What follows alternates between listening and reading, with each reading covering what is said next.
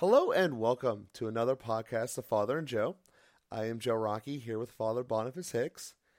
And Father, in our last podcast, we discussed essentially what you felt the biggest problems were with society. And we spent a lot of that cast talking about the marriage issue and, you know, some ways to remedy it, when to get married, um, how to become virtuous.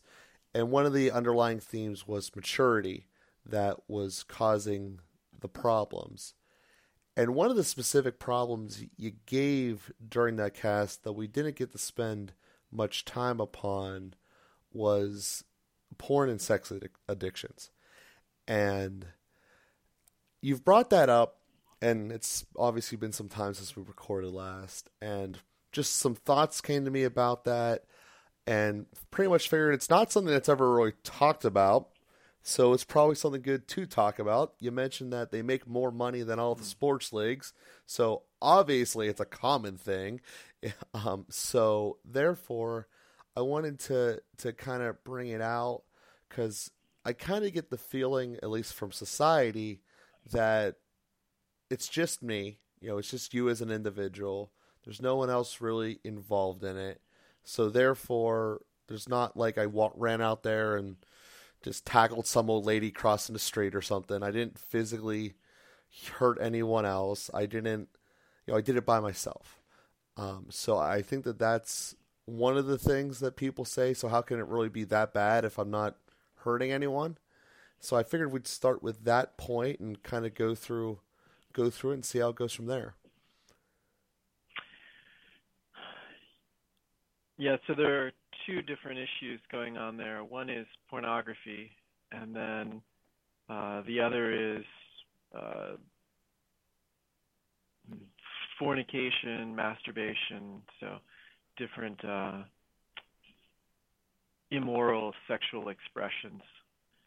Um, and in terms of pornography, I don't have any uh, stories uploaded into my head uh, coming into this podcast, but you can find lots of stories of the experience of of women who are doing porn shoots, who are who are really just treated horrifically, and the the kind of stupid thought of oh well they don't have to do it you know they're they're free. They're making a choice. They've obviously decided to do this or whatever. Who who just does that? You know they're desperate enough for the money that they're putting themselves into this situation. They have little enough self-respect. Why did they have so little self-respect? Well because they were beaten by their father because they were they grew up on the street because they uh, you know, maybe in the best case, made some bad decisions and slept around in high school and then started to hate themselves for it. I mean, you find you find me a healthy woman with a healthy self-respect who's exploiting herself or letting herself be exploited in pornography. And uh, I'll, I'll start to change my tune, but you're not going to find anybody like that. And so when you start to look at who are the who are the women who are producing this and and what are the situations that they're doing that in and what's it what's the effect on them in in being exploited in that way you know and the i mean women that are doing these porn shoots that are being penetrated by 30 guys in the course you know we normally we call that gang rape mm-hmm. but when you call it art and cinema then somehow it's okay you know i mean just just really sick stuff mm-hmm. that it's important for us to face when we're sort of sober and paying attention. Because when the, the chemistry of addiction, uh, the chemistry of, of sexual arousal starts to set in, our minds don't really work very well. And so that's where I want to say on the other end, I'm not there are many people, and maybe even the majority, who recognize that porn is something really disgusting and is is really a plague that's harming a lot everybody who's involved in it, whether it's the the movie producers or the the image producers or the ones who are being exploited. Nobody is thriving because of creating pornography. I mean, this is destructive to the human person at every level. Mm-hmm. Now, most people who are using pornography, I would say, if they faced it, would recognize that, and they think it's sick, and nobody wants to, you know, sort of support this. But I think there are some people that are kind of blind to that, and that don't really look at it closely. And so that's why I want to emphasize how horrific it is. And if you, there there are so many accounts now. The one that I always send people to, there's a website called The King's Men. It's a, a group, a male spirituality group uh, and I think their website is thekingsmen one word dot us, and they have uh, I know they have stories of former porn, you know, uh, women involved in, in pornography, and uh, just telling a story. If you want some graphic detail, if you want to face yourself with what you're promoting by using pornography, sometimes that does help to kind of cut through the self-indulgence and self-justification I just say that one side. Let's if if we're not clear that this is a severe evil, well, let's let's face that and recognize mm-hmm. that. Okay. So now let's presume that everybody at this point is recognizing this is a, a, a serious evil that we don't want to be involved in promoting and, and supporting by our own usage. Mm-hmm. Okay. Mm-hmm. Now I think most people are pretty well on that page, but just to collect a few of the stragglers uh, now to look at the issue of pornography addiction, it's a serious problem uh, because our our sexual drive is so strong. There was an experiment that was done with with rats that they were given a choice between pressing one button, which would stimulate uh, orgasm, and another button which would produce food. Food would be dropped into the cage and most rats would starve themselves to death mm. because the drive for orgasm is so strong. So we have serious chemistry that reinforces the cycle of addiction.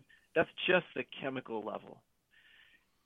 Tie that together with the fact that uh, when there is a, a real, you know, the reasons that, that people will sort of move to pornography, whether it's to, to medicate pain, often that started at, at a young age as a, a coping mechanism. Uh, so where there's stress and where there's uh, some internal conflict, pain, anger, where there's you know whatever, a lot of different sort of forms of self-medication, a lot of psychological response. Um, it also ties in with relationships, and so it becomes triggered by experiences of rejection or experiences of broken communion with a person where a relationship is struggling because our sexuality is is so all through our experience that we can see that in the fact that every cell in our body is male for you and me, Joe, mm-hmm. or female for some of our other listeners. Every cell in our body, there's no part of us that is not sexual. Mm-hmm. All of that has to do with sexuality. Now, the genital expression of sexuality is is where we obviously start to get into some problems, but that's ultimately a consequence and expression of other dimensions of relationship and the call to self-gift and really living out of the fullness of our the healthy expression of our sexuality as male or female in relationship with others.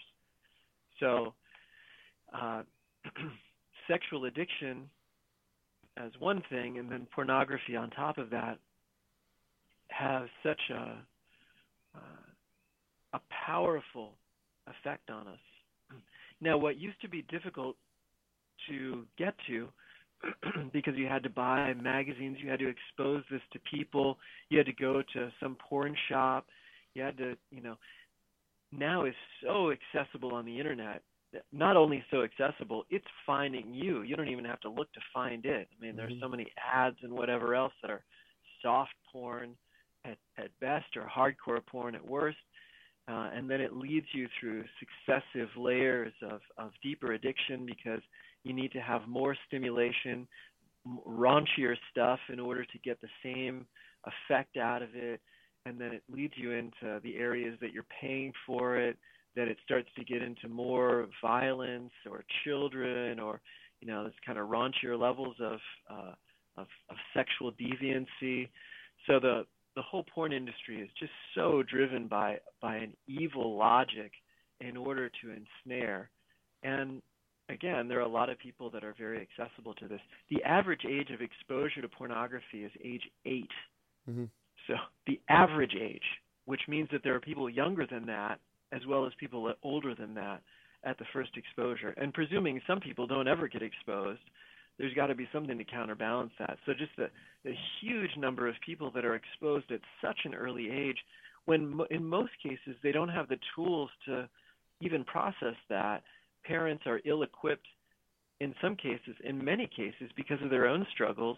They just, you know, bad, bad, stop that, terrible, you know, and then the child feels like they can't actually talk out what's drawing them to it or what it means or what you know so that healthy discussion and formation that could happen in families doesn't happen and a lot of so it is just uh, a, a horrendous area that is going to take i think a long time to really unravel all the consequences of such highly available pornography and such widespread use of it uh, in our society yeah on that note just as some people might be shocked by that age thing. If you just think about it, it's essentially anywhere the internet can be. So, anyone who's given a phone to their kids, your phone can connect to the internet in all probability.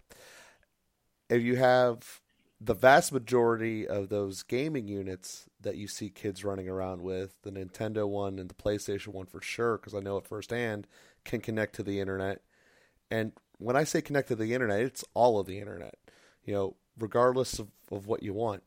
So, you know, just as a thing to, to parents out there, some of them, eh, some browsers, some some of these devices have ways of doing parental controls, which is possible. Um, but just a, a, thing out there, and then not to mention your TV. Your TV is connected to the internet as well. So, just as a thought of how could it Absolutely. be possible for for kids that young to do it, well, that's that's how it is. So the other thing that I wanted to, to bring up there is this notion that of addiction that as a human species you need to have sex to be able to perpetuate the species.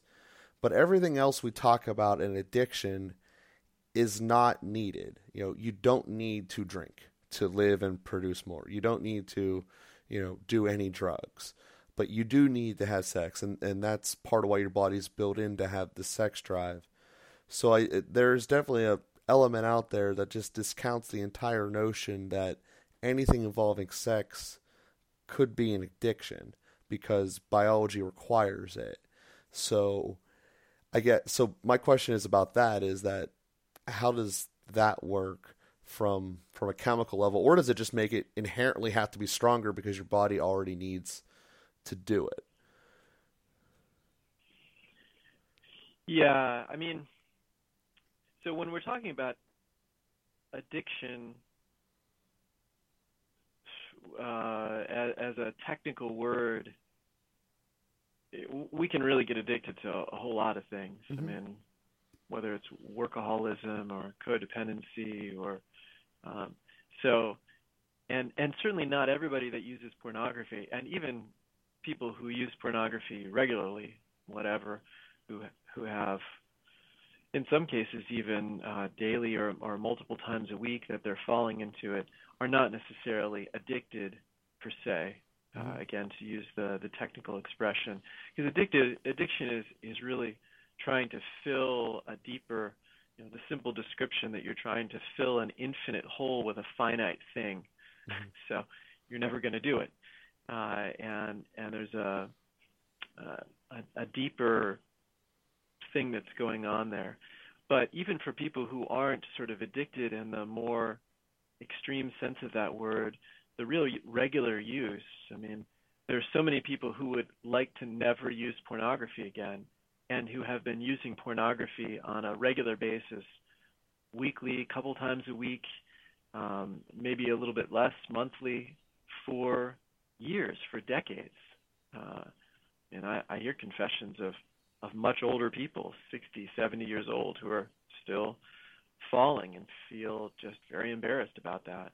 But uh, so it has a it has a powerful attraction and then when we form patterns and that's what we're talking about for most people's pornography uses not so much addiction as a, um, again in the technical sense of that as a as a pattern as a habit that has formed and then there are certain triggers that push someone into that thought pattern and then that unfolds with you know whether it's late at night or whether it's home alone or whether it's after uh, a lot of work, whether it's a pattern of, of self reward. There's a, there are a lot of different triggers that that stimulate a habit or a, a pattern in people uh, that leads to masturbation or pornography and masturbation. And so uh, but the but the chemistry, as I was saying, is very strong, and uh, presumably for the reasons that you're identifying. I mean, it's part of the the perpetuation of the species as much as God's design also works together with a sort of evolutionarily sound model of you know that there there are certain instincts which are are part of survival and things like that. Uh, that's all very true. You know, as as somebody committed to celibacy, I can tell you that it's not necessary to have orgasm and it's not necessary to view pornography. So these are not things that are instincts or drives that cannot be overcome. The virtue of chastity is a real thing and it can be developed and people can have sexual freedom. Now, again, depending on how damaged people are, how deeply ingrained the pattern is, you know, maybe it's going to be a matter of reducing more than totally eliminating.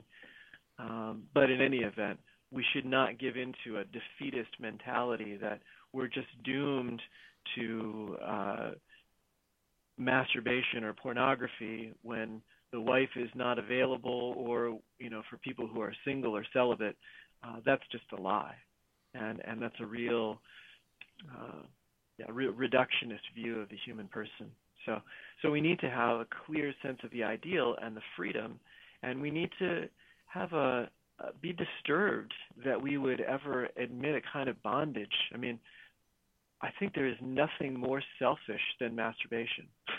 it's just so profoundly selfish. There's there's no gift for anybody else in that. It's just entirely self-focused.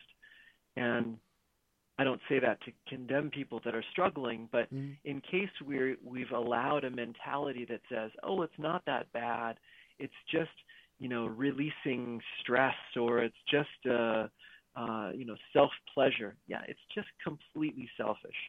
And sometimes I like to say, "Do, do you think Jesus masturbated?" You know? Mm-hmm. And hopefully that draws forth an image that's so disturbing that we think, "Oh gosh."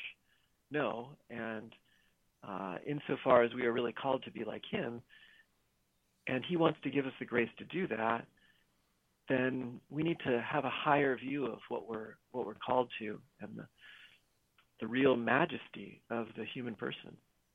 Okay, well let's let's turn down that road and and you mentioned before that you know you can learn how to be chaste and how to develop those skills. So why don't we you know pursue that angle here and and, and try to turn how to, to correct some situations? Uh, well, a there are there are a lot of different factors that go into it. As I said, there's a there's a simply chemical factor. There's a, a sort of habitual dimension that uh, it's certain you know what uh, when people are in certain situations that it kind of triggers the thought. There's a, a psychological dimension that uh, when certain bad things happen, that can push people toward that uh, turning in on themselves. that can be rooted in uh, various issues. There's a there are relational dimensions that when people are being cut off from relationships, when there's isolation, that has an impact. Um, so to peel apart some of those things, in terms of pornography, I will often encourage people to put some blocks on their computer.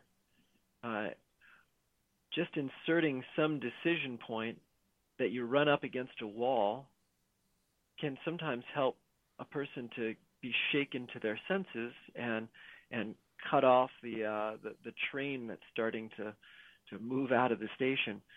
So putting some blocks on the computer is a starting point, but then uh, and and one of the systems is called Covenant Eyes, and they will they will block the internet site, but they also have a way of notifying you have some accountability partners, and so you know somebody else is going to be notified, and that develops a relationship because the the isolation is is a major cause of of some of the uh, sexual problems. So fostering that relationship that somebody is notified that you are starting to look at pornography and then they reach out to you and then you have a conversation about it that helps to bring it into the light uh, which is really important like mold and a lot of other nasty things uh, pornography and, and sexual struggles tend to really thrive in the darkness and the shame becomes very intense and then we cover up the shame by hiding it and then the shame itself, the the buried shame, brings forth more pornography problems to try and medicate the pain that's there, which of course doesn't work. Um, so bringing it out into the light is very helpful. Having accountability, not just with Covenant Eyes when there's a mistake, but getting involved in uh, a men's group, for example, or knowing, you know, if you have some some good guy friends that you can connect with and and say, "Hey, I'm struggling with this problem and I need to be able to talk about it." And talking to your wife is often not a good idea. A lot of women are extremely sensitive to this and consider it an act of infidelity, which it is in a certain sense, although it's tied in with much different things than adultery is. But a woman often also feels like, Am I not enough? Am I not satisfying my husband? Am I doing something wrong? And will turn into a lot of self blame and then she's also a little bit disgusted. Now, pornography is becoming a larger and larger problem among women as well, uh, and so I don't want to make it sound like no woman ever struggles with this because that creates another shame that causes women to isolate, which I don't want to do. But uh, in any event, having somebody to be accountable to and to talk with about it, uh, it may be worth getting some spiritual direction or, or some psychological counseling to look at some of the roots of it. Sometimes that initial experience that f- started to form the pattern at age eight or nine was connected with things like, well, that's what my big brother did, and I had the idea that that had to do with masculinity, you know, or there was uh, someone whose father came to him at age 13 and dropped a, a pile of Playboys and said, "Now it's time to learn to be a man." You know, that's a he cursed his son in doing that. He defined masculinity this way. He distorted the image of fatherhood by being the one to provide this, and he initiated him in this terrible pattern. But that's going to have a, a deep impact and have deep roots because of all of those things the fatherhood, the masculinity part, and then the years of, of habitual behavior that was reinforcing all of that. And then when he comes, you know, to me at age 25, he's been doing this for half of his life, and it was rooted in that experience. But sometimes getting into some of those initial experiences, some of the initial shaming around it, some of the ways it was hidden in the darkness, some of the more perverted elements. A lot of times, you know, in, in darker moments, what starts as uh, soft porn in a few dark moments turns into more hardcore porn or more perverted behaviors and then that deepens the shame and buries it even more people start to question because they started to wander in the area of same sex pornography am i am i gay now and now i have to cover up my sexual identity and no, you're not gay. You're just flooded with chemistry and making bad decisions in an effort to have a, a bigger orgasm. You know, it's like anyway. So, so just a lot of things to peel apart, and having some people to work that through with is is a uh, really big help. Uh, a 12-step program, SA, uh, Sex Anon- Sex Sexaholics Anonymous, uh, or SLA, Sex and Love Addicts Anonymous. Um, those 12-step groups will help people meet others who struggle in similar ways. And then I think a lot of the wisdom in 12 step programs to be aware of your triggers, the kind of self awareness of what's happening inside of you, the, the self thoughts, the self hatred, you know, a lot of that stuff. There's tremendous wisdom there. I really encourage 12 step programs for people. It's a little bit embarrassing to get started with sometimes, but then so quickly the communion that's found there, like, wow, people really get me and they really struggle in the same way and they're really willing to help me. Having an accountability partner from a 12 step program who's available 24 7. You're struggling at 3 a.m., you call your accountability partner and he's going to be ready to walk with you and, and help you to avoid the sin. So, um, those are those are a few starting points. Uh, again, there's a there's also a book. Uh, there's a, a website, uh, a ministry called Integrity Restored. Integrity Restored, and I, I think that's the website, integrityrestored.com or .org. And uh, Dr. Peter Kleponis is probably the foremost expert. He's a psychologist and is a very devout Catholic. And in the Catholic world, I think he's probably the the leader of of all of this uh, of treatment. And he has a a book out called Integrity Restored, and he sees kind of a a seven pronged approach to handling. There isn't just sort of like if I could just put blocks on my computer, everything will be solved, or you know, if I just get an accountability partner, everything will be solved. Now, there's just so many different interlinking dimensions of this that it uh, it really becomes, and this is the positive side. If I can switch over to that, when we start to move down this path, it becomes a whole integrated process of healing and growing. Not only does the virtue of chastity develop, but all of the other virtues develop too, in fortitude and temperance and uh, being able to persevere, being able to make good decisions, in uh, a lot of communication. Anyway, tremendous things can uh, can grow out of this. Oh, and I gosh, how did I leave out? I mean, the importance of prayer through all of this should be fairly obvious too. That yeah. we need to make sure that our prayer life and our relationship with God is in a good place to be able to overcome that.